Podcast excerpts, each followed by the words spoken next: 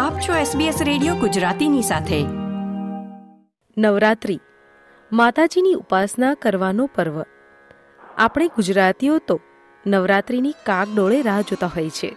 પરંતુ આજે આપણે જાણીશું કે ગુજરાત ઉપરાંત પણ ભારતના કયા પ્રદેશોમાં કેવી રીતે નવરાત્રિ મનાવવામાં આવે છે.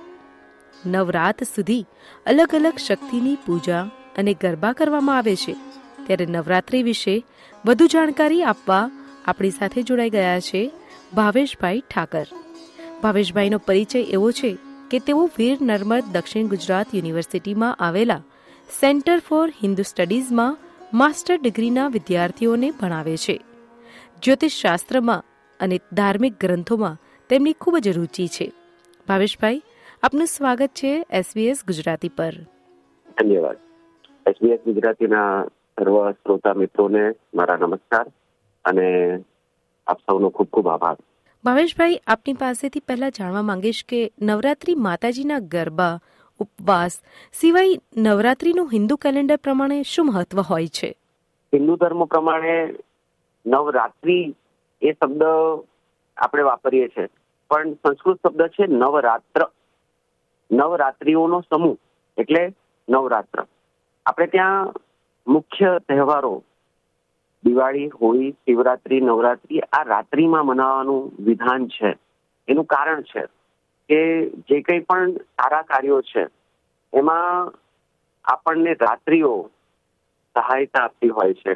અને રાત્રિ પછી જેમ દિવસ આવે છે, અંધારા પછી અજવાળું આવે છે, એમ અશુભ જવાથી શુભ તરફની ગતિ માટે રાત્રિઓની આપણે પૂજા કરીએ છીએ. તો નવરાત્રિ, નવદુર્ગા એ ત્રણે ત્રણ દેવીઓનું સંગઠિત સ્વરૂપ છે. મહાકાળી, મહાલક્ષ્મી અને મહાસરસ્વતી. આ ત્રણ જયારે ભેગા થયા અને ત્યારે એ નવદુર્ગા થયા અને એ નવદુર્ગાએ મહિષાસુરનો વધ કર્યો. તો એ મહિષાસુરના વધ પછી જે મહિષાસુર મર્દિની કહેવાય, નવદુર્ગા કહેવાય, તેની વિશેષ આરાધના માટે, વિશેષ પૂજા માટે આપણી અંદર જે ઈચ્છિત કામનાઓ છે, પૃથ્વી પર રહેનારા લોકો, હિન્દુ ધર્મ માનનારા લોકો, કેટલીક કામનાઓ રાખે છે કે લક્ષ્મી મળે, સરસ્વતી મળે, શક્તિ મળે. તો આ ત્રણે ત્રણ કામનાઓની સિદ્ધિ માટે આ નવરાત્રી આપણે પૂજા પાઠ કરવા માટે, આધ્યાત્મિક શક્તિઓ મેળવવા માટે, ઈચ્છિત મનોકામનાઓ મેળવવા માટે આપણે નવરાત્રીની પૂજા કરીએ છીએ, જે એનું મહત્વ ધરાવે ખૂબ જ સરસ વાત કરી આપે.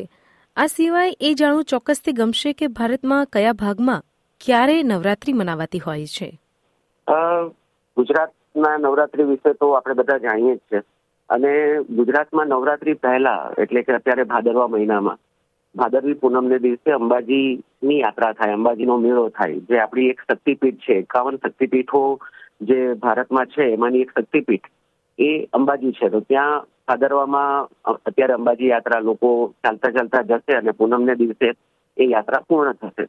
એવી રીતના એટલે ગુજરાતમાં નવરાત્રીમાં ગરબા ઉત્સવ થાય, લોકો પોતાના ઘરમાં નવચંડી ગરબાનું સ્થાપના કરે, દુર્ગાની પૂજા કરે, ચંડી પાઠ કરે અને ઘણી બધી જગ્યાએ વ્યક્તિગત રીતે અને સામૂહિક રીતે ચંડી પાઠ સાથે નવચંડીનો હવન થતો હોય છે.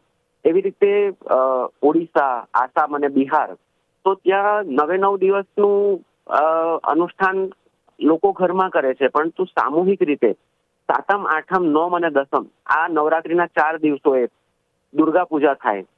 અને ત્યાં એ લોકો મોટા મંડપ લગાવે પંડાળ જેને કહેવામાં આવે છે.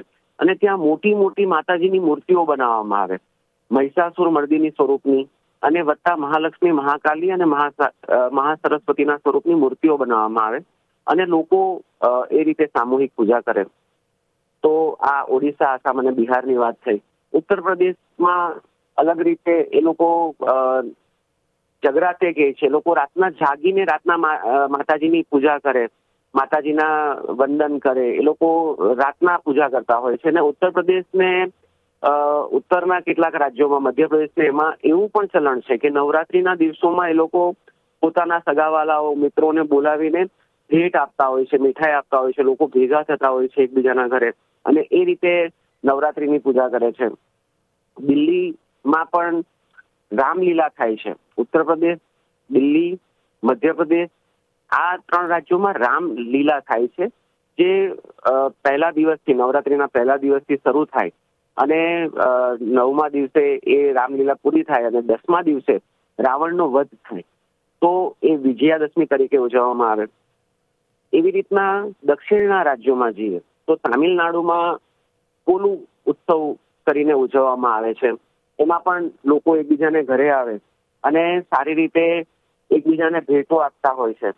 અને સાથે સાથે નવ સ્ટેપ વાળું એક કોલું બનાવવામાં આવેલું હોય કે જે કોલુની ઉપર નવ અલગ અલગ દેવી અને દેવતાઓની મૂર્તિ મૂકવામાં આવી હોય છે. અને એ નવ દુર્ગા તરીકે એને પૂજા કરતા હોય છે, જે તમિલનાડુમાં સ્પેસિફિક થાય છે. આંધ્રપ્રદેશની અંદર ભટ્ટુકામાં પંડુગા કરીને ઉત્સવ થાય છે, જેને એ લોકો કહે છે કે, માં દુર્ગા, તમે પધારો. અને એ નવ દિવસ એ લોકો માતાજીને સરસ મજાના ફૂલો અને વસ્ત્રો અને અર્પણ કરીને એની પૂજા કરતા હોય છે. કેરેલાની અંદર પણ ત્રણ દિવસ સુધી માતાજીની પૂજા થાય છે. કર્ણાટકની અંદર નાડા હબ્બા કરીને ઉત્સવ ઉજવવામાં આવે છે. લગભગ એ સોળમી સદીથી ઉજવવામાં આવે છે.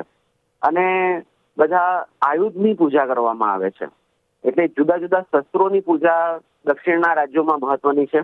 મહારાષ્ટ્રમાં પણ એ રીતે નવરાત્રિમાં એ લોકો સારી રીતે ઉત્સવ ઉજવે છે. એ લોકો પણ એકબીજાને ભેટ આપે છે. એકબીજાને સૌભાગ્ય અને માંગલ્યની શુભકામનાઓ આપતા એ કરે છે. અને હવે મહારાષ્ટ્ર, દિલ્હી અને એવા પ્રદેશોમાં નવરાત્રી ગુજરાતની પેટર્નથી પણ ઉજવાતી થઈ ગઈ છે. ત્યાં રામલીલા પણ થાય છે અને ત્યાં ગરબા પણ થાય છે. અને હિમાચલ પ્રદેશની અંદર ખાસ કુલ્લુ દશેરા મનાવવામાં આવે છે. જે બહુ ફેમસ છે. ત્યાં દશેરાના દિવસે એ યાત્રા નીકળતી હોય છે.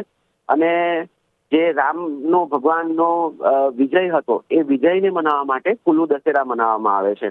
આમ અલગ અલગ પ્રાંતમાં અલગ અલગ રીતે નવરાત્રી મનાવવામાં આવતી હોય છે. જે આ શારદીય નવરાત્રી હોય છે, આસો મહિનાની, પડવાથી લઈને આસો મહિનાની દસમી સુધી.